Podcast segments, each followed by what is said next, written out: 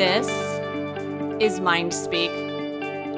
Everything you thought you knew about health is about to be turned on its head.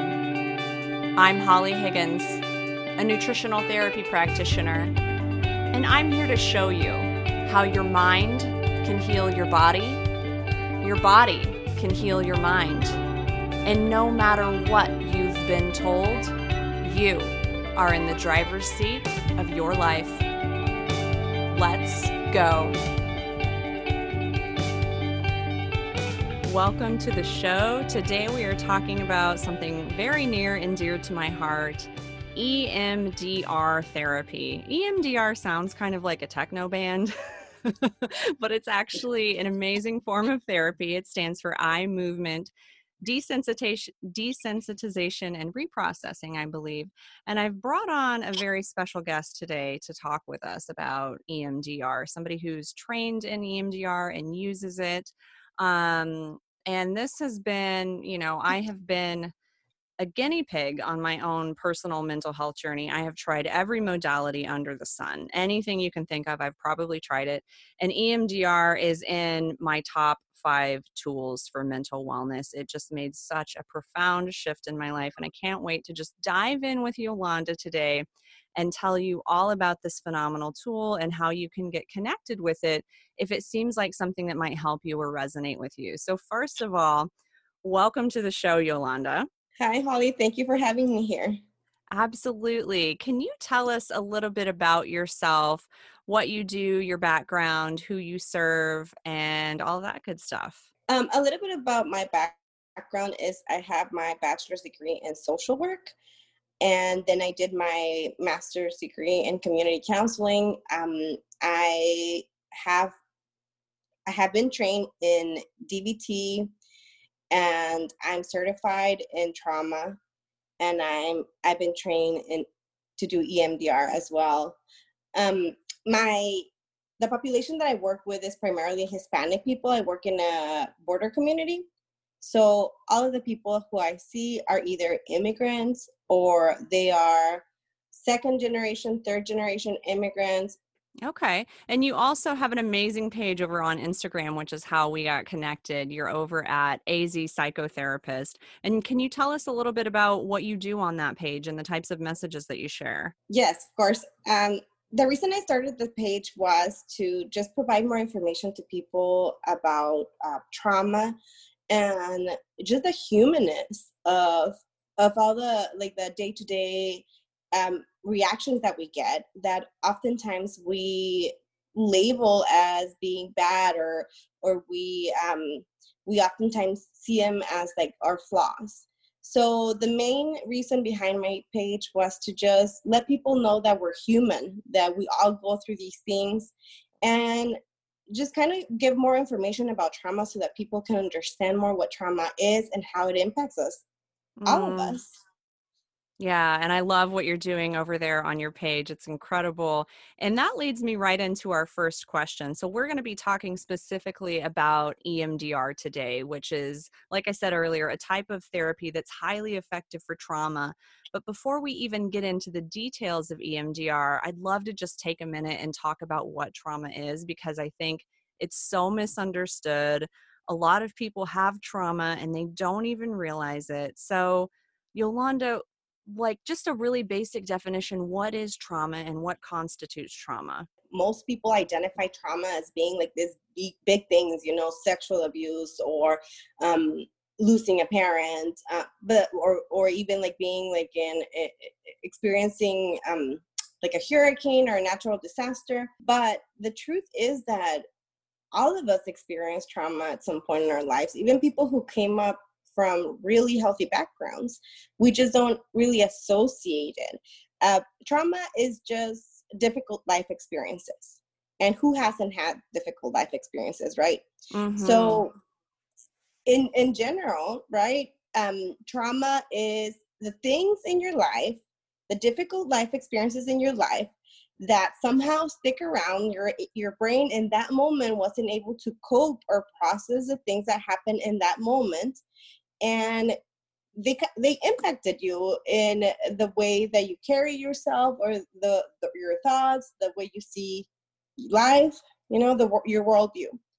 Um in uh, usually in the i, I want to say like a trauma world right? Like we usually talk about small t traumas and big t traumas. Um and the big t traumas are the ones that we usually think of the the big ones. Like if you're in a car accident if something horrible happens to you times those are like the one one time incident traumas that are like the big ones but a lot of the time or i'm sorry that sometimes it can be repeated trauma like sexual abuse right? That is big t trauma. Like it's not just once it happens a lot and it's big every time. And then we have the small t traumas and the small t traumas can range from like say like you look for connection with your parent and they're not available. So you you have this perception that maybe you're not worthy of that attention. Or it can be like as simple as your teacher you know like not coming from a bad place but maybe telling you hey like your your handwriting looks like little spiders there right? And you believing that this means that you have horrible handwriting and so for the rest of your life you you believe this. So yes so trauma really everybody um, experiences it. I feel like it's so misunderstood and um, we really do ourselves a disservice by not understanding more or, or spreading the information more right so that people are aware. Because in these areas like people can work a lot on like explore a lot of why they are who they are today Mm-hmm. I love that. And it's so important to validate trauma for everybody because, um, you know, in, in my work with people, you know, I can kind of like recognize and see that somebody may have been through some trauma and, and I'll reflect that back to them and ask if they've gotten help for it. And they'll be, they'll be like, you know, what do you mean? Like, I wasn't in a war or, you know, I've never been assaulted. And, and so really, opening up the dynamic of like what constitutes trauma, what is trauma, and then Yolanda, one thing that I that I personally experience with trauma, and I think it's true for just about anybody who experiences trauma, is trauma kind of causes you to become stuck and to feel like you're very stuck in certain patterns, whether those are reactions in your physical body or like thoughts that are playing on loop that you can't get unstuck from. Would you say that's a fair assessment that trauma kind of freezes us in a certain place? Yes, yes, it is. And here's the thing: um, one of the things I often like to explain to explain to my clients, as I explain fight, flight, freeze, right, is um, I like I give them this scenario so that they get an idea of how our body reacts. And so let's just say that if you are let's say you're in your house and somebody's breaking in you're alone you know no you're not expecting anyone. So your body is calm and relaxed and then it hears something and all of a sudden it it knows that it's a threat. And so how we react in that moment is their brain's way of protecting us and it does it automatically. We don't have to do anything to um, to get this response. And so one one person might in that moment um, their brain might tell them that the best way to protect themselves is by fleeing the situation. And this is like the person who will who look for a window. That that would be totally me though by the way. Like you look for a window look for a way out. Like you know that if you or you it feels that your brain is telling you that if you stay in this situation you will get hurt. So you need to escape. The second situation is when somebody goes to their closet, grabs their gun, their bat, whatever they have in hand, and they go towards the the danger. Because in that situation their brain tells them the best way to survive the situation is to actually confront it so you mm-hmm. have to mm-hmm. fight. Yeah. And then the third response which is a, sometimes what doesn't make um, a lot of sense to people is the freeze response. And this is the brain telling you the best way for you to survive situation this situation is just to stay put. Allow the person to come in. Whatever's going to happen happens but as long as you're alive by the end of this that's all that matters so that's usually how we go into these protective mechanisms of fight flight freeze and we have no way to control it. A lot of the times people end up feeling shame over their reaction but it's automatic. We can't help it. Um, mm-hmm. we have no say in it but we do have to be aware that this is our brain trying to protect us. You know um, a lot of the times we we shame ourselves for reacting this way but when we understand that the the main purpose of our brain is to keep us alive and safe and that's exactly what it was trying to do in that moment. Um, i think it can make it can help us make sense of trauma in a different way. Absolutely i you know just in in listening to people's stories you know even in you know friendships or, or family relationships and people reflecting you know pain back to me i often hear people say uh if only I just feel so bad that I let that thing happen to me. You know, I let that happen to me. But when you have this understanding of the the fight, flight, or freeze mechanism that you so beautifully described, it's like, well, your brain was just trying to keep you safe. This wasn't like, you know, you just willy nilly let it happen. So that can really help to alleviate the shame. Mm-hmm. Yeah. Right. Mm-hmm. Yeah, that was that was awesome insight there. And can you tell us so now that we have this understanding of, you know, trauma isn't just these big hairy scary things that happen in our life. It can also just be the smaller things that have a long-term impact.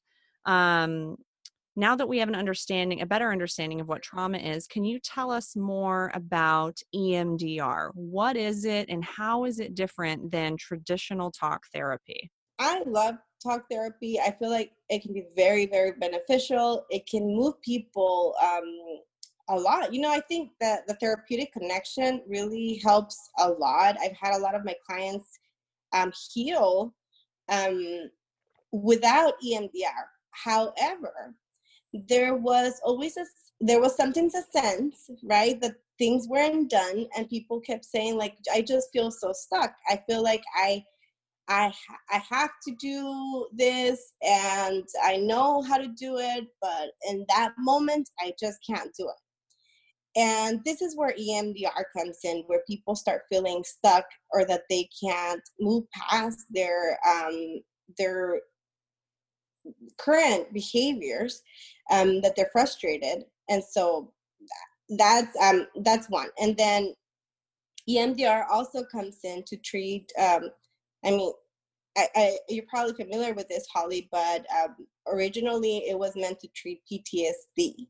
Yeah. So, uh, so PTSD, that's, I mean, the, the biggest one or the most people that are aware of that one because that's the one that led to this um, being created, but also complex PTSD, um, any type of trauma, really. Um, and honestly the best way that i can describe it or the best way when i when i tell people about this um, is if you have anything that bothers you about how you react how you act with others your relationships anything at all or how you perceive life um, there could be something to explore because maybe that connection hasn't been made and so EMDR can also help with that. And can you talk a little bit about um, EMDR being a somatic approach that is, um, you know, kind of more geared toward our body and our nervous system than just our thoughts? Can you go into that just a little bit about that dynamic of it?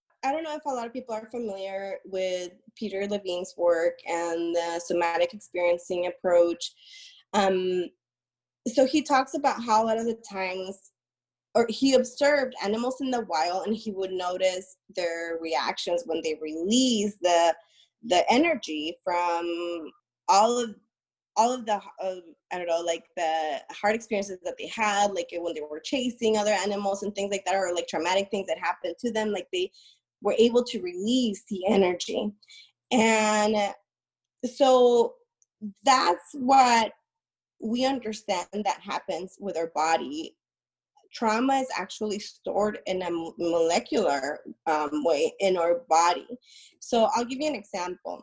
Say, for example, a person was uh, being physically abused by their parent, and every time that they would scream or cry or whatever it happened, the parent would get more upset. So the child learned that in order to avoid that response from the parent, they would censor themselves, right?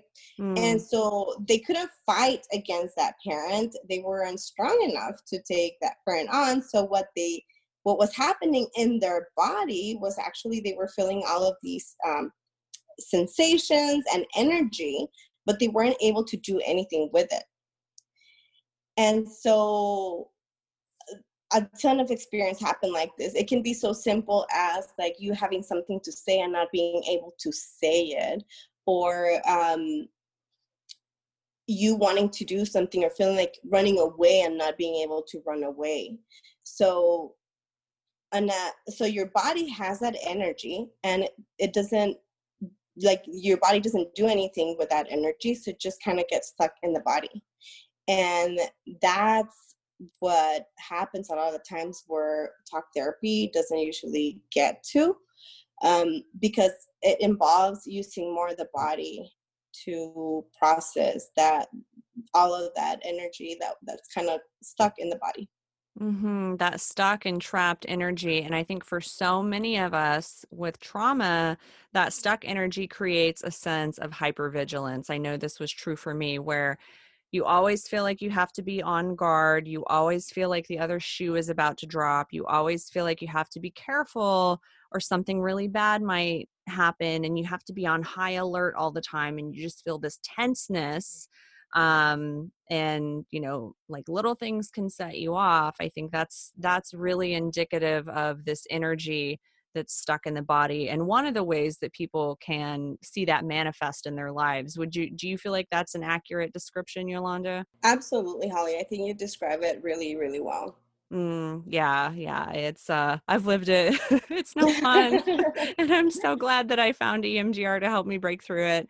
Um and on that note, Yolanda, what kind of issues respond well to EMDR therapy? Honestly, um I here's the I guess what I want to say is the tricky part because unless it's um, dissociative identity disorder, anything else can can go really.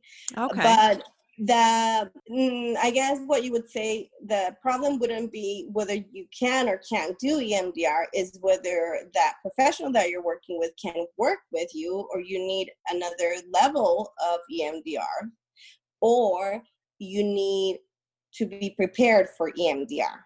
And this is where people might get confused. Um, so, the second step of EMDR is just preparation for EMDR. And so people can spend a lot of time here, especially if they have a lot of um, trauma. You don't want to do EMDR with people who are not safe. So no suicidal thoughts, no psycho, psychotic thoughts. You know, like yeah. It, it doesn't mean that if you have hallucinations, you can't never do EMDR, but you don't want to do uh, their EMDR with somebody who's hallucinating. Right, right. Or you don't want to do EMDR with somebody who's um, like suicidal in that moment because you by doing EMDR, you can open up things that can, in between sessions, cause deeper sadness. And I often had that happen with clients. And you don't want to do that when somebody's suicidal um, in that moment. You also don't, you know, so there's kind of like rules to when not to do it, but it doesn't mean that the person can't not, can never do it.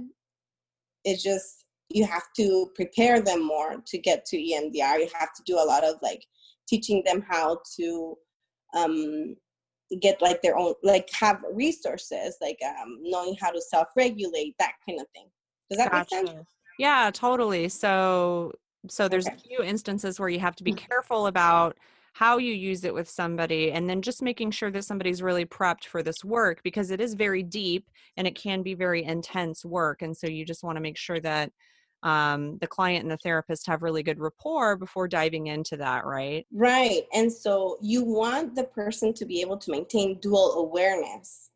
So that's like the key. Can the person be here in the room with you um, and know that they're here, right?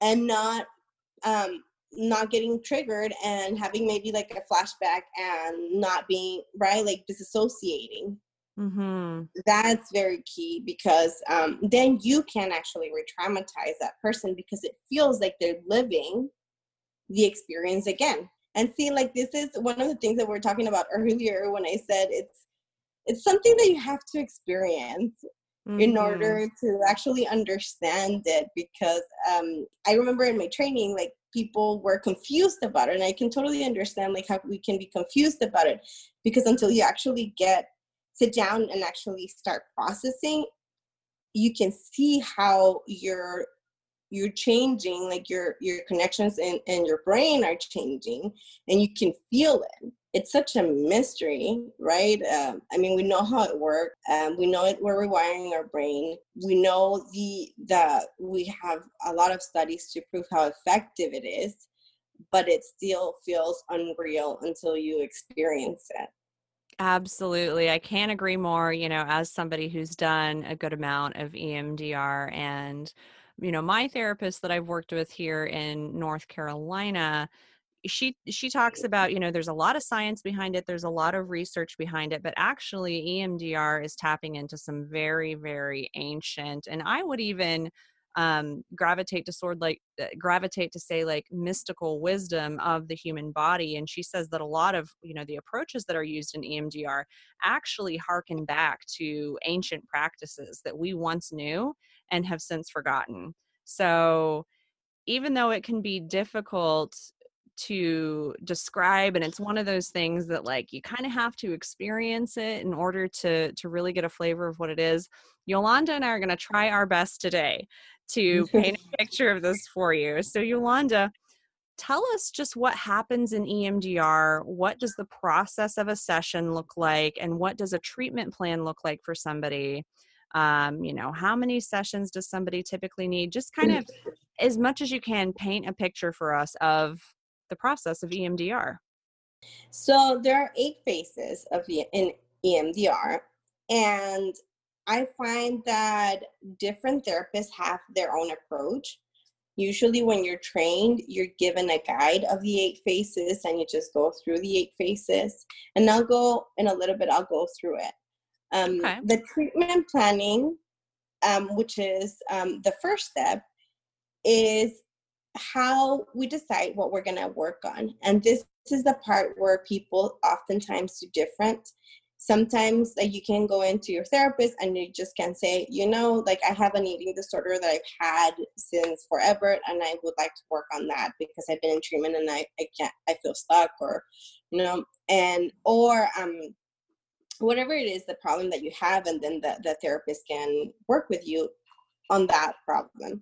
Now there's a different type of doing it where um, a, a therapist will kind of get like a history of all of the traumas the big traumas or the i mean all of the tough traumas that you've had since childhood he'll uh, that person will go over the memories um, that are more impactful to you right now.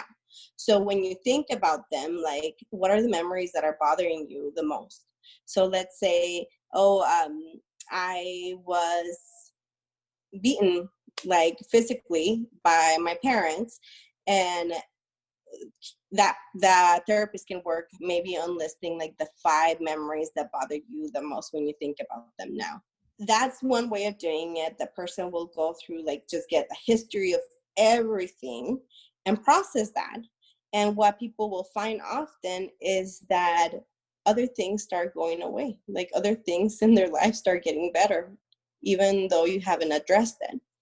So let's say that I that we did all of the work on your early childhood trauma, right? All of we processed all of those memories. Maybe you're your uh, relationship with your husband or or partner got better and you don't even know why but it's because those childhood traumas were impacting your relationship yeah, that's ex- just to interrupt here real quick. That's exactly mm-hmm. what happened with me. I made a I made a list of the 10 worst things that ever happened to me. It was really fun, let me tell you. and oh, I took yeah. it I took it into my therapist and you know, we've over time uh, worked through all of those and you know most of it was stuff that happened in my early childhood and adolescence and um, but i found my present day reality who i was able to show up in the world as as 30 something holly completely changed. I'm so much more calm i'm so much less reactive i'm i can experience joy and happiness now instead of just constantly being worried that something terrible is going to happen. So that's that's what my plan looked like and it was so effective for me mm-hmm. yeah it's we go through all of these little and big t traumas and we really don't don't make that connection on how they affect who we are in the present and sometimes even with EMDR, you don't get to do that because it just kind of happens. Like you naturally change. One of the um, the funniest things that I was discussing with one of the facilitators at a training was like, hey, you know, it's weird because sometimes like I ask people like, what do you feel? Do you notice a difference? Do you feel better? And they're like, no, I feel the same. But then I go more in depth and I start asking, like, well, do you notice your reactions pertaining to this issue and they're like yeah i don't feel like that anymore and so they the facilitator was telling me you know yeah it it's like there it's something very beautiful because it's almost like it's always been there like you've almost almost like you don't remember how it felt before it becomes your new normal yeah yeah, Mm-hmm. yeah. It's almost like these issues and the these patterns that we have can go away and until somebody like a like a wonderful partnership with a therapist, you know, reflects back to us, "Hey, you know, have you been dealing with this?" And then the client realizes, "Oh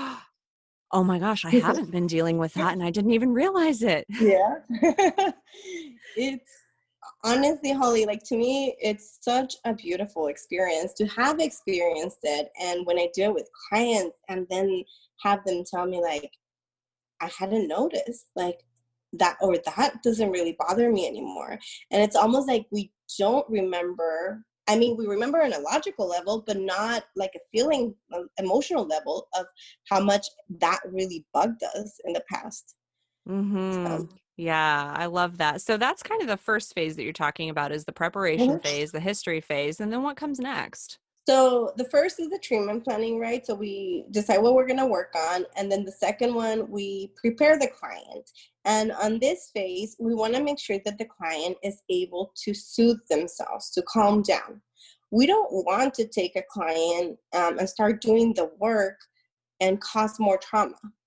So this part is very, very important. And this is where people um, sometimes can get stuck for a while. But I mean, I say stuck, but it's not really stuck. It's part of the process. Yeah, absolutely. So so before you really dive into the EMDR, you need to make sure the client has good coping tools and mechanisms and kind of ways to bring themselves back to the present moment and still and calm themselves, you know, before you dive in and start exploring some of the past trauma. Right. Mhm. Yeah, yeah. So let's say we get through that phase. What comes next? So the next phase is assessment and reprocessing. And here's where we actually activate the experience. And here is where we actually get uh, the person in touch with the experience. One of the one of the things that I often um, notice, and I mean it has happened to me too, is that we int- intellectualize past experiences. So we can say, "Oh yeah, you know, my mom um, hit me when I was young, but that was just how things were back then. And so we will never be connected to that feeling. And you can meet people um, who can talk about their early childhood and tell you um, everything without, you don't see, you don't notice any distress.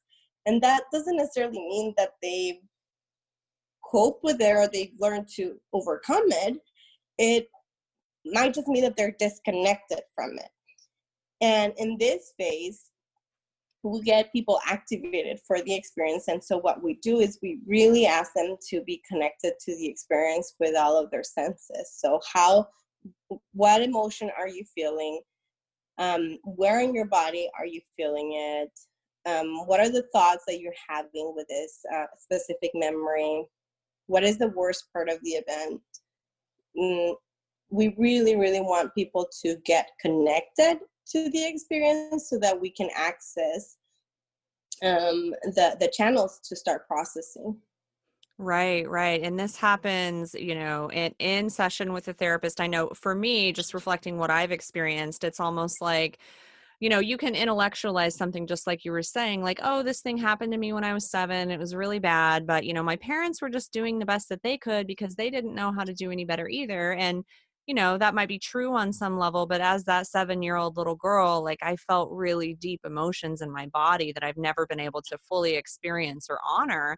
And so in the session, it's like, almost going back and just really sinking into that feeling and letting it come up in your body which can sound really scary. Mm. But I always use the analogy of a splinter, which is like if we leave that splinter in us, it's going to cause us pain for the rest of our life. Anytime we touch it or brush up against something, it's going to hurt. But if we go in in a, using a modality like EMDR or another effective modality, we go in EMDR, we take this splinter out. It might be really painful for a minute, but then that splinter gets to heal and we're not touching it all the time anymore. Right. And you know what, Holly? I love that you touched on this because I think that that's one of the things that turns people off EMDR yeah. is just experiencing those hard feelings, right? Or, and they, the, there's people there there's a lot of us who have learned to cope with them by not maybe not going there anymore. And um, our brain learned to do that for us and we feel like we're doing okay. We're managing. But we really aren't because this is impacting everything around us right? And so one of the things that i like to tell clients is you're not reliving the experience. The worst part is already over. It happened what we're doing is reprocessing so that you can process things that you didn't your brain did not process at the time that it happened. Yeah so, it's it's like if your body and your mind it, it's like a gear it's like you got stuck on this gear. Let's go back revisit that so we can get you off of this gear and shift it onto a new gear. Exactly. And so that's um one of the things that I feel people like it really helps people when they see that is just think about it this way. If your brain in that moment was too overwhelmed to process this information, or your brain couldn't really process it because it needed this pain in order to protect you, then like it got stuck in that moment, right? Like that pain. Let me go back a little bit because I really like to give an example on this. Um, yeah. With people um, let's say that you were a child and you were um, you were being um, you know bullied at school.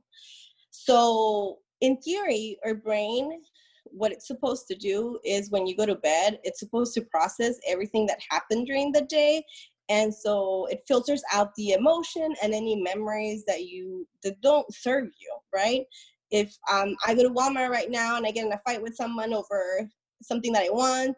Um, probably tomorrow is not going to matter because they're not important. It's not going to happen again, right? So I so when I go to sleep, maybe um, I can process the emotion and maybe I'll remember it, but I won't remember it with any emotion because I don't need it. My brain doesn't need it to protect me. However, let's say I am being bullied at school, and so every day I encounter this. So when I go to bed at night, my brain can't really process everything because it needs to keep me safe. So what it's doing is you it's using this pain um, to protect me so that whenever I go to school the next day, that I know to stay away from people who um, are gonna hurt me. Even though I mean we know that doesn't work that it doesn't work that way, but that that's what the brain is doing. Basically, that freezes in time, or that's what is keeping us protected. But then we grow up and we're no longer in that situation, right?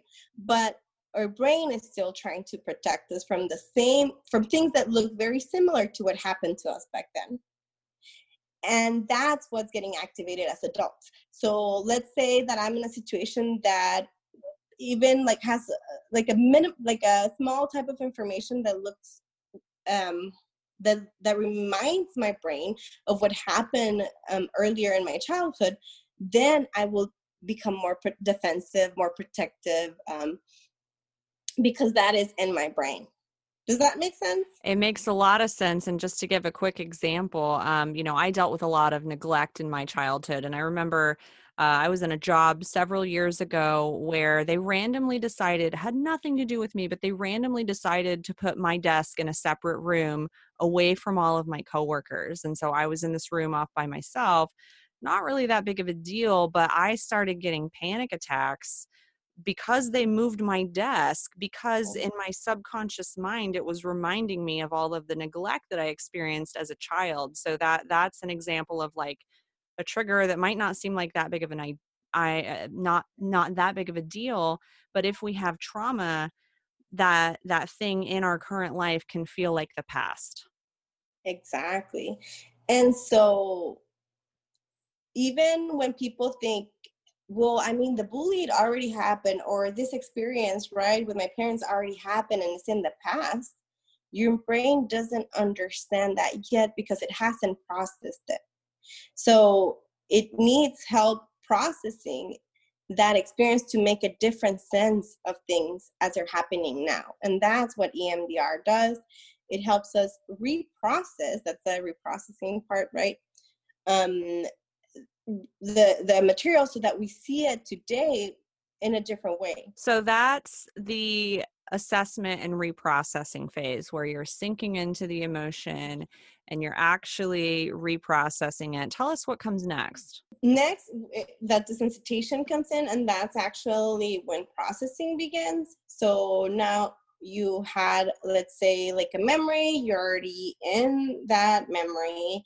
you're maintaining awareness you know that you're here um, in the present with us while at the same time you're visiting the past and you have full control over what's happening um, that's something that's very important holly that people can like for people to know is that they have complete control they can stop whenever they want they're never going to be forced to do anything that they don't want to do and it's safe for them to dip like like um, their toes back into that memory and come back.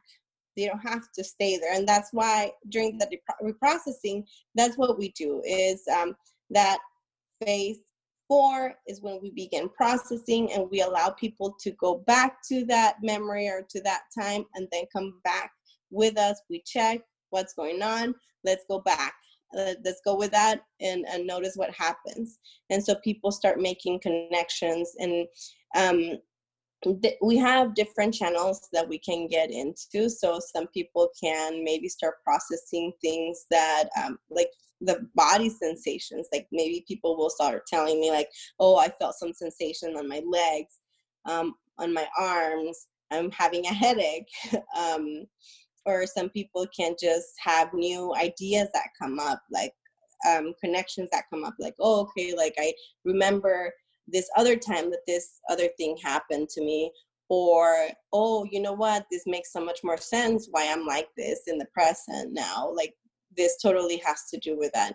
You know like so people start making sense of things and they're making connections and they're they start processing. This is um, where depending on the client um, a lot of the times we we spend more time here. Um, it really depends on the client though because I have had some clients who process like super quickly. Um, like in one session, they can process one memory, and then there's other people who can it can take longer for them to process a memory. It's usually between one and three sessions um, to process one memory. Yeah, that's been my experience too. And I loved what you said about, you know, some things can remind us of others. Uh, to me in my mind the process of emdr it almost looks like a spider web where all these different things are connected or like a choose your own adventure. It's like once you open up the feeling in one channel it's like you, i might start with a memory where i was 14 years old and then suddenly i'm remembering something that happened when i was seven or something that happened when i was 21 and something that happened when i was three and my brain is jumping all over the place Hi, puppy. I'm so sorry. oh, it's totally cool. That's we have we have pets on the show all the time. It's fine.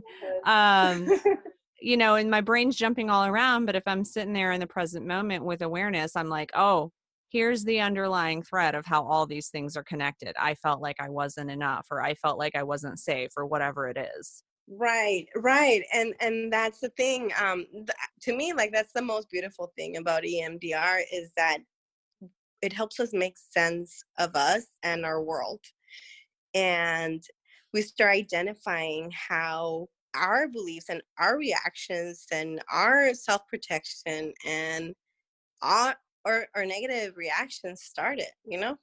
Yeah, yeah, it's it's um it's incredible work. And I want to just pause for a minute and talk about physically what is going on in the session. And I know there's a few different ways that people practice EMDR, but you know, while you're doing this work of reprocessing um you know my therapist she uses a light machine and she also has i hold these two vibrating paddles they're they're these little sticks little plastic sticks that I hold in my hand and they vibrate left to right, and then the light blinks left to right. I know that's one way of doing it. I know some therapists like they just use um, their finger and trace it back and forth. But can you talk about Yolanda just really quick, physically, um, the tools of EMDR that are being used in a session while this is going on, and, and what that looks like? Different tools can be used with EMDR, I mean, you can just use your fingers, you know. Um, a lot of people just do that. Mm-hmm. And then um, for people, well, actually, that sometimes when people don't do well with the eye movements, then you can do other types of of um, movements, like um, the tapping on the knees or on the back of the arms. What we're trying to do here is stimulate um, both hemispheres of the brain. So we're looking for that bilateral stimulation. And some people, I mean, you, you can get tired from doing the bilateral movement. So some people choose to have, um, they, they buy like the buzzies, which I think that's, those are the ones that you experience, right? Yeah, yeah. Uh-huh. And then um, the, um, there's another one that it's like a laser and you just follow it. Um, I mean, some people can say that you can do it with like sticky notes. So you can put two sticky notes and you can just have the client look at alternate. Oh. Um, yeah. So I mean, it's it's it can be different. Mm, it's just whatever the client feels more comfortable with. And I have heard people say that they process better with some than others. Personally, uh, for me, the tapping on the knees was really helpful. Um, the eyes didn't really work for me, but um, I I read that that's most of the research is based on the eye movement. So okay, but it's in the yeah. name eye movement desensitization, so that makes sense. Mm-hmm. Um, and and just like the soundbite description of what's going on when we do that i think my understanding and correct me if i'm wrong but my understanding is that we're sinking into this emotion you know we're re-experiencing but not reliving this me- memory and then when we have that physical bilateral stimulation going on simultaneously what's what that's helping is for both hemispheres of the brain to integrate and rewire and and transform the meaning of that experience is that a good way to put it? Or how would you describe what's actually going on with the combination of the movement and the feeling? No you explained it really well holly. Uh, what um what we're looking at doing is reprocessing the experience. So basically the experience was a certain um the experience wasn't processed right when it should have or when it needed to and now we're helping to reprocess the experience um, in the present and that's what emdr is doing just um, doing basically what your body or your brain should have done but it didn't really know to do because it didn't understand that the um, danger had already passed and that you were safe now so that's the reprocessing. And then I think next um, you move on to the installation phase. Is that right? That was five, which is the installation, right? And then um, six is the body scan. And the body scan is the um, where we do like a last check. So when we do EMDR, we always want to check how intense was this memory, right? And so if it was, let's say that that, that it was really intense, we want to get the, the person to a point where they feel like it's it doesn't bother them anymore when they're there. Which actually people get really confused by this um, because they they can't believe that they can be thinking about that and not feel anything it's the wildest thing. I mean, I've started out sessions and my therapist asks me, okay, go back to this memory, tell me how intense it is. And I'm like bawling on her couch. And I'm like, this is a mm-hmm. nine. And and you know, I might be shaking or or something. And then by the end of the session, I'm like, this is a zero. How can this be? This is weird. What did what just happened? This is what real. yeah, no, it's funny. I had one time I had a person tell me, we kept going back to memory and we had processed it for a while. And he was like, no, it, it's a four. It's a four. And uh, and then I was like, okay, well, we keep processing, and he and he keeps processing, but then it seems that it's not going anywhere, and the number is not going down. And then um, I asked, like, well, what do you think it's blocking it from being a zero? And he was like, you know, I don't know.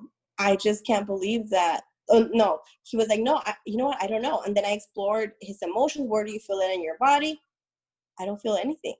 Mm. i don't hmm. feel and and this was a, an older person. Um he, he was 75 and so he and, and and i explored that with him and he was like you know i just never thought that i could. I don't think i can believe that i can remember this and not feel anything. And it's it is because if you lived with this 70 years of of your life, right? And for 70 years, you have been in this memory and it has caused a lot of pain.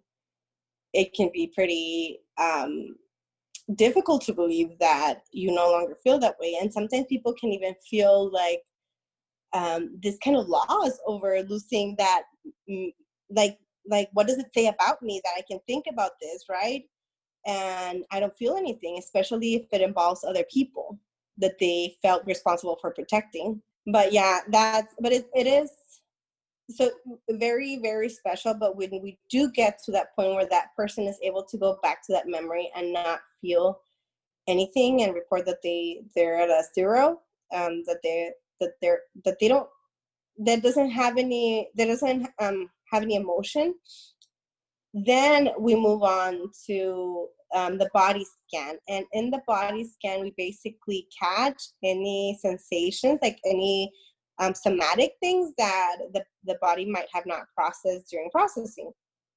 And so we'll just ask the person to um, pay attention to their body and see if anything comes up as they're thinking about this memory with their new belief that um, things are okay, that they're okay, that they're good, or whatever it was, like their their positive um, uh, belief about themselves that they chose, that they wanted to believe um, when we originally started the work, and see if any any um, body sensations come up, and we pro- we pro- like we process those, and um, and that's six. And when that person feels like they don't have any more body sensations or nothing else comes up, because sometimes what, what will happen is that when we're in the, doing the body scan, we're thinking like, okay, well, that memory was already processed. Sensations will start happening. And also, aside from sensations, maybe new memories start coming up. So it can like take us back to the like reprocessing which is okay that's what we want and that's why we have um, phase six so that we can um, have this last layer basically of um, what do you say like uh, we're catching anything that maybe we didn't catch yeah, or like fully cleaning out the wound because I've been in the phase of body scan where I feel like I've totally processed something and then she asked me to scan my body and I'm like, "Oh, oh, suddenly when I'm thinking of my new belief that I'm safe in the present moment, um, I'm sitting here and I feel this this tightness in my throat and she'll say okay let's tap into that tightness and then we go in and we do another round and we clean that out and then it's like the wound is fully cleaned. Mm-hmm. yeah yeah. Yeah. So, so the body scan and then um, what happens after the body scan the, then we go on to phase seven, which is closure. And this one is basically we process the memory and we're ready to close the session. and we explain to the member what they expect between sessions. So um, it looks different for everyone. A lot of people keep reprocessing after they leave um, the office, and it's totally normal. So just getting people ready for that. Um, some people, especially if sometimes we can't close the memory in one session, so that will um, it, when we don't close it, it, sometimes people start feeling um, a little sadder in between session. It's normal, so we just kind of like tell them what to expect when you leave the office. Write things down.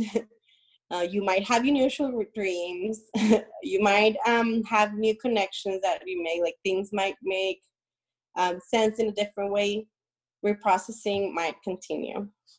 Yeah, yeah. Um, I've definitely had the weird dreams, or like sometimes for me, it's had to get a little bit worse before it gets better. But my therapist prepped me and told me that. And so I was like, oh man, I'm feeling really terrible today. Oh, she said this was going to happen. So I can just roll with it. exactly. Yeah. Because, you know, at the beginning, right, when I was starting, I didn't know. So when, um, like this actually happened and my client was like wait like i felt so much worse like i don't think i want to do this. And i was like oh my god i'm so sorry i didn't know. And that's why consultation right is so great because i was able to go back to to my person and they were like oh no no you need to tell them and this is expected and it's normal and and yeah and so after we closed that that memory when we uh, when we processed it like things went back to normal but people knowing what's happening and what to expect is really really helpful.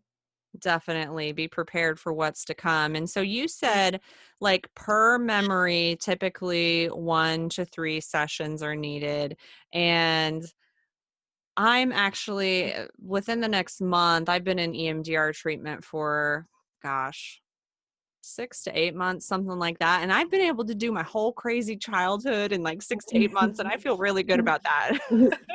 yes. But um, can you just talk maybe briefly for just talk briefly about um, how long do people how long are people typically in EMDR, or does it just really vary depending on somebody's history? See, here's the thing and, and i don't like to give out like numbers specifically because everybody's so different. Yeah. I've I've had clients seriously, Holly. Like I had uh, one client process process like even before we started processing, and that caught me off guard. And um, she left us. By the time we was were starting to process, she was like, "Well, It's a zero. I don't feel anything." Wow. And then she went home and um, and she completely processed that memory basically her brain did it on her own. And then i've had people who it just takes a long time to like phase two takes a long time right? So we can't even get to the first memory yet. Or there can be people who have um like who spend more time i don't and and it, there's no wrong way to do emdr therapy. So I don't want people to get this idea that I'm doing it wrong because it's taking longer for me, right? Yeah. Everybody's different. Everybody's going to go at their own pace. And whatever, however amount of time it takes you is the right time for you. Usually, we're looking at um, one to three uh, sessions per memory. And then we we really have to kind of go into the history and see how much how many memories there are right um, the other thing though is that emdr therapy can go slower for for some people sometimes. So it might be that you spend a lot of sessions working in one memory because you want you're working a lot on maintaining dual awareness and you're going really slow.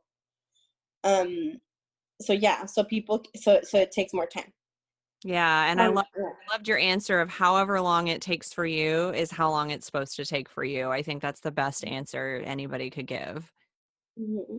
yeah um it's a very organic process just just go there without um, my best way to say it is just go there without expectations of what it should look like. Just let yourself go through the process and see what it's doing for you.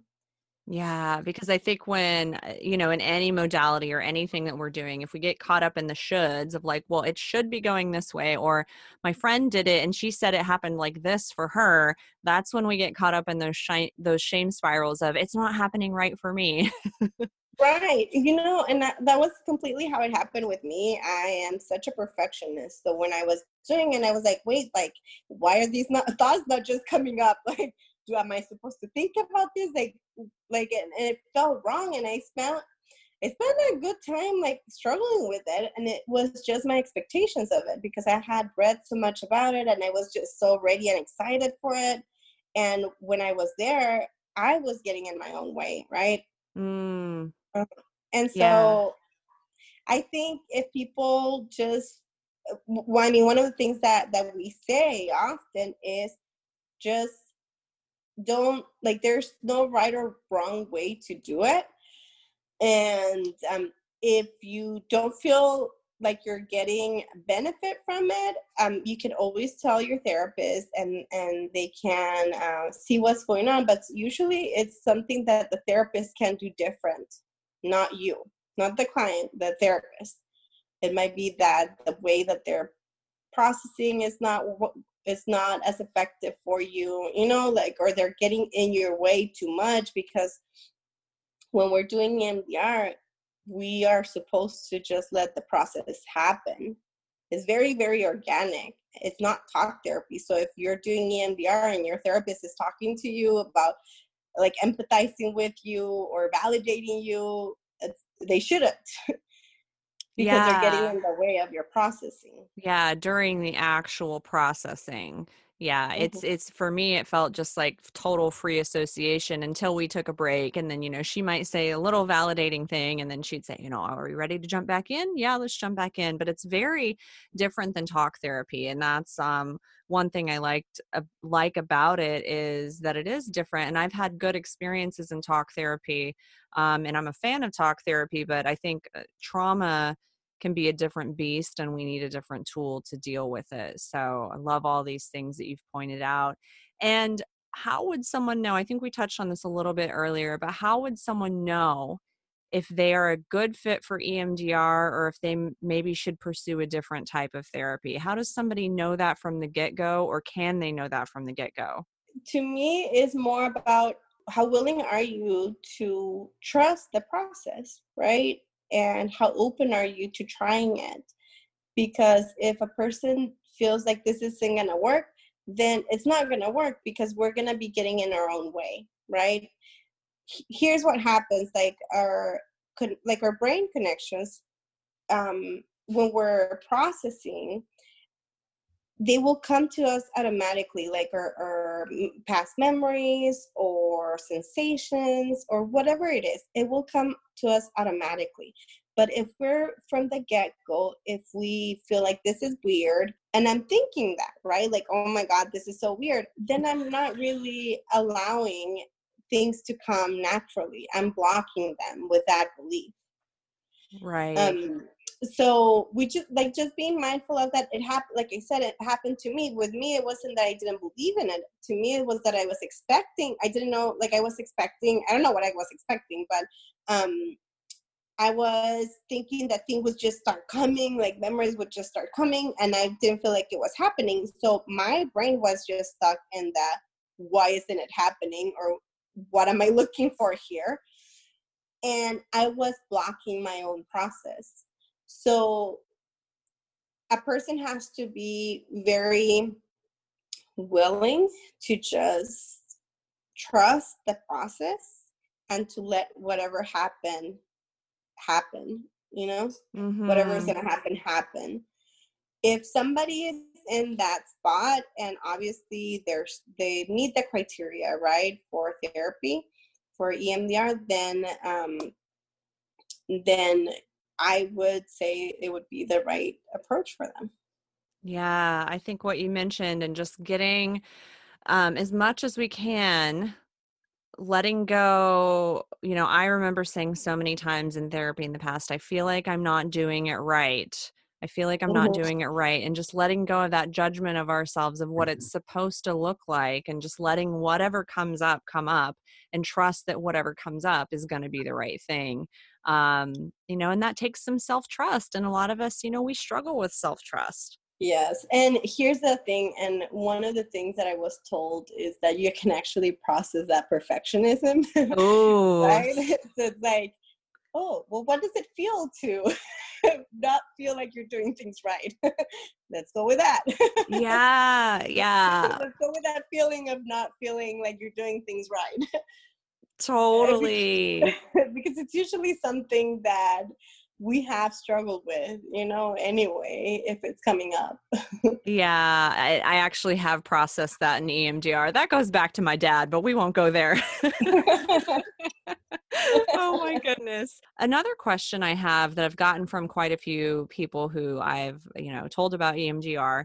Um, some people have told me, and I haven't done a lot of research about this myself, but I've heard about um, there are things online that mimic EMDR, or there's like apps that mimic EMDR where you can like go to websites or you can download an app and it has a blinking light and it, it sort of mimics the process of EMDR. And like I said, I haven't looked into these things, um, and I am very, very much an advocate for self healing and giving people the tools that they need you know to to help heal themselves and we don't always need to work with a guru or a healer but having experienced EMDR myself, I'm a little skeptical of these things because having somebody there to guide the process, uh, you know, especially when you're dealing with trauma, it just felt so integral to me. So, Yolanda, do you know anything about these apps and like what's your perspective on them, you know, from a clinician's point of view? Yeah, that's a very good question. And actually, um, I have tried doing EMDR myself. Like I said um, before, I think we're talking about like EMDR, wanting to find somebody who I can do EMD, my own EMDR um, therapy, but it's a little bit harder where I live. Um, I tried it, but it's just not the same. It it just isn't. Um, I think that the therapeutic relationship is very powerful. Just having somebody there sitting in front of you um one who's actually guiding the process right? But the other is just um the the power of emdr is also having somebody there with you witnessing uh, your story in a caring way because a lot of the times people have never had that in their lives. And Absolutely. so having that is very powerful um, and i i believe to be part of of the process and actually um, opening yourself up, up and trusting and and actually finding that you're you're normal you're human you're not like somebody's not horrified hearing all these things from you. Somebody's actually sitting there across from you and is very empathic and loving and maybe you've never had that you know? So i think for both reasons right? Um, one is the guided component from it like somebody who can actually ground you and the therapeutic component of it is just like having having it with someone uh, is very powerful. I agree 100% and i think so many of us with trauma have a tendency to minimize our trauma and say you know well it wasn't bad or i made it through and i'm still alive. Mm-hmm. so um you know maybe that thing that i went through wasn't so terrible after all and having somebody to sit there or for me at least having somebody there saying you do realize how strong you are for having gotten through what you've gotten through right? And like validating what i've been through and and and making me feel not crazy for how i feel has has just been monumental mm-hmm.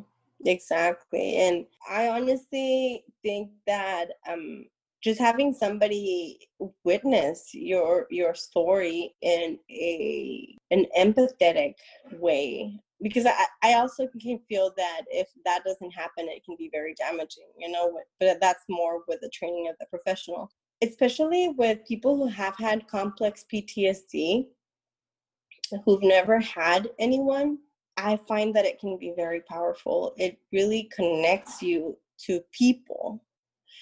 It's not only getting connected to um, your therapist it's just people in general like relationships look different.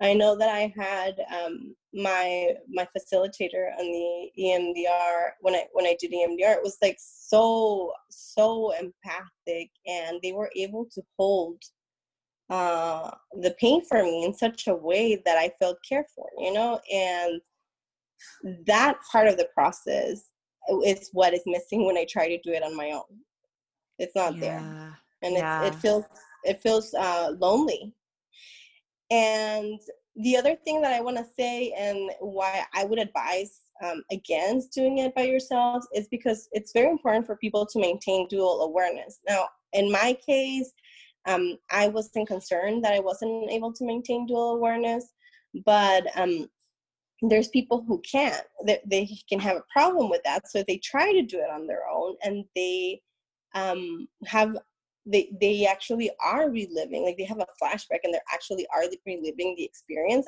that can be more traumatizing and there they, there won't be somebody to get them out of there. And when we are with a client we're always monitoring that are you here? Make sure you know that you're here not there. That already passed it's old stuff like it, it already happened like you're here with me. And so that in itself can ground a person. I've had clients who in the middle of a session like if i notice like they're that, that they can um, start dissociating i bring them back and that won't happen if you're doing it by yourself yeah that that to me is is the biggest thing is um you know if you're if you're attempting to do this work yourself and and you're down in a memory of something horrible that maybe happened to you is you don't want to get stuck there and like end up giving yourself a panic attack sitting in front of your computer looking at this blinking light with nobody to help you. Yeah no yeah no. No yeah. it's it's it's um you know i'm the biggest advocate too of giving people um tools so that they can process things on their own or understand things. And actually like um i i love the the holistic psychologist and i follow her page and i've i learned so much from her. And i i feel that actually I, I have my clients follow her too. And i feel that in addition to coming to see me like they are getting more right? Because oftentimes there's a lot of things that won't come up in therapy um, mm-hmm. because there's just not the time or or like sometimes like you have something else that's bothering you that you want to um, target or or continue working on and so this other thing maybe you're you haven't even noticed right that it was there and so i i feel that it's really important for people to have the information um, so that it enters their awareness yeah. But I, I also see a lot of value in the therapeutic relationship. But you do have to make sure that you're with somebody who you trust and who you feel can hold your pain. It's so important. Like that to me, like that's the most important thing about finding a therapist. It's not just working with someone. It's do you trust this person? And yeah so that that's the way that i see it is like we should be more out there giving people tools to do their own work and bring things into their own awareness that maybe they're not even aware of um, while also um, if if possible seeking somebody especially i would say if they're um, if they have they really struggled with connections and if they don't have a supportive network because um, i have clients who at this moment right i am the only good connection that they have and they don't know what it looks like outside of um, therapeutic relationship yet but that's what we've been working on right it's all about the level of work that you're doing and the kind of support that you need and a lot of us you know we need both at the same time and you're right there's only so much that you can get done in an hour therapy session or an hour coaching session or whatever it is and you know if you're on a path of self growth it's got to be more than the hour of week it's like the hour a week it's like okay well what are you doing in between sessions to stay connected with your growth exactly and I love, um, I mean, the community, right? Like the, the the Instagram community, because I feel like we're getting a lot of information from people that we weren't even aware of. I'm learning things about myself and about how to help other people because there's just so much information. There's just no way any one person can know everything, right? And so I that's I think that's the power of how now we have more access to all of this information from different places. Yeah. And I love it. I feel honestly like I feel that that's the way um, our um, profession needs to, or I mean, it's just me. Maybe I'm biased, but I feel like this is the the way our profession needs to grow, where we're um, helping uh, people, supporting them um, with accessing their information, um, and just basically like reading information and seeing if you relate with it? Does it connect with you? Does this ring true to you? And I think that's one of the things that doesn't happen in therapy because we usually make everything about you and what's going on with you. But yeah. I know that for a lot of my posts, people say, like, oh my God, like I didn't even think about this. I didn't know about this, you know, like I this wasn't in my awareness. And those are the type of things that are not coming to like we're not taking um, those things to our therapy because we're not even aware that they're there. Exactly. And I think the old school model of therapy is kind of hush hush and it happens behind a closed door. And, you know, uh, Dr. Nicole and I, when she was on the show, we talked a lot about how, you know, in the old school model of therapy, like therapist is never supposed to disclose anything. They're, they almost kind of like dehumanize themselves in the room but with this with this new model of mental wellness that some of us um, you know especially dr nicole are really ushering into the consciousness it's like let's let's take therapy out from behind the closed doors and because i feel like in some ways the closed door is what perpetuates the shame because just like you were talking about with the awareness like so many people are walking around with these issues that they need to work on, but they're not even aware that they're issues because they don't even have the language to talk about it. And Instagram is frankly changing that. Eh, yeah, no, I absolutely agree. And you know what, Holly, one of the biggest things that I feel, and that's one of the, the things that I, I try or I, I hope to do with my page is just to understand that a lot of the things that we feel are human. Um, a lot of the times people feel like, oh others others don't feel this way right? It's just me. Yeah. but it feels like that because we don't talk about it. And i think um, brene brown does an amazing job of talking about shame and vulnerability and connecting to others by um, being vulnerable and talking about these things that make us feel shame. Um, but yeah i think a lot of us think that others have it all figured out, but that could not be farther from the truth. Like no one has it figured out. No one. Nobody. your therapist, like, like I laugh. Um, I've I've always in my practice, I always um share with my clients. Obviously, I don't make it about me. Like it's not like the session, you know, turns the focus on me. But I've always shared things with my clients that like um are hard for me too when they say like you know um like I, when i if i'm teaching them about parenting i'll say like you know what like i felt this way before like it sucks you know and um let's um but but it can change and it can get better and i understand why it's difficult for you um mm-hmm. and i think it's so important you know that therapy is like we sometimes set therapists on a pedestal that they're supposed to have their whole life figured out, but we don't. We're, we're human too. Um, but we are learning to, right? And we're trying to be more aware and we're trying to apply these things into our own life. And I think that's what makes a therapist a good therapist, right? Like you're growing with your clients and a lot of the times we end up learning things from our, our, our clients too. Um, so anyway yeah, yeah. i think um opening the door so that people can see that we're human too and that we are out there just to provide them with information so that they can also um, start learning like more of the things that maybe we've come across that have helped us too Absolutely. I just I just love how it's evolving and um I, it's taking off like wildfire because it's time. Like people are so hungry for this and like let's just break down the walls and break down the shame and help people get the support they need. And and speaking of that, let's say somebody hears this episode and they're like, "Oh my gosh, I didn't even know about EMDR and now I'm so curious and and how do I get connected with an EMDR therapist?" How would somebody go about looking for an EMDR therapist, Yolanda? Yes, so there's um there's a I mean there's a few ways that you could probably type up EMDR and then your city, right? And something like you would probably get a, a list of people who are practicing EMDR in your community. But there's also um, EMDR.com, and that is um, you you can get a list of the people who have been um, trained by the EMDR Institute, and then you can get a list on emdria.org, and you will get those list of people who are um, approved by EMDRIA to to do EMDR.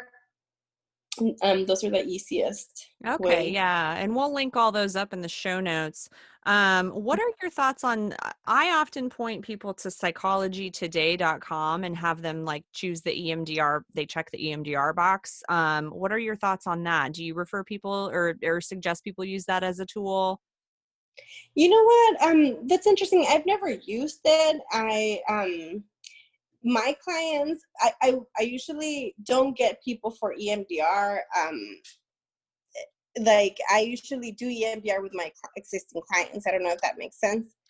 Um, gotcha. Um, so they come to you as a client and then you decide to integrate EMDR. It's not like somebody comes to you, ooh, because I want EMDR. Is that what I'm hearing? Yes. And I'm okay. not listed out there. my name's not out there.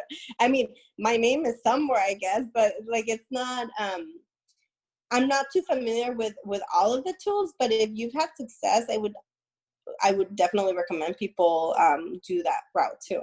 Okay, yeah, that's how I found mine. And often, um, you know, often a lot of therapists, I think, who are in private practice, I think they are usually on the directory of psychologytoday.com. So we'll link that mm-hmm. up in the show notes too. And then you can filter by your insurance and your state and like uh, the issues you're experiencing all that good stuff. So that's a tool that I've uh, that I've recommended people uh, use to find an EMDR therapist. And Yolanda, if we want to connect with you and keep up with you and all the goodness that you're spreading in the world, where can we find you?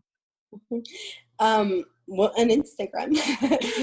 you can find me on Instagram. And my account is AZ Psychotherapist. Um, yeah and i'm always posting stuff on there um, just to bring more awareness so yeah. yeah and az is for i'm assuming arizona you're in arizona is that right yes i'm in arizona Mm-hmm. Okay, cool. AZ psychotherapist. Her page is great. I'm always reposting her stuff. So, um, really, really great account over there. And Yolanda, I just want to thank you so much for coming on the show today and sharing your wisdom. I know it's going to help so many people. Yeah.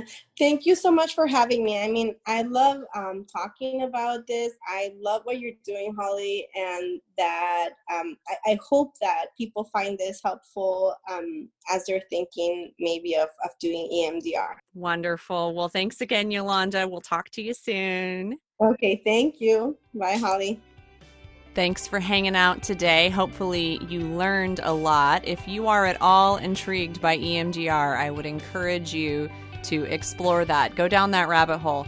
It has been easily one of the top five things I have done for my own mental health. And if you know anything about me, you know that I have done all of the things in pursuit of mental wellness. I'm like the mental wellness guinea pig and EMDR. Let's see EMDR, hypnotherapy, nutrition, energy work. I think that's four. I gotta come up with my top five. But anyway, it's in my top five. Highly recommend it. So yeah, we'll link up resources for you in the show notes. So head over to mindspeakpodcast.com to check out the show notes. You can come hang out with me on Instagram over at Holly Fisher Higgins, and you can get connected with Yolanda over at AZ Psychotherapist on Instagram. She has an amazing page. So that's it for this week. And until next time, Go believe in you. I do.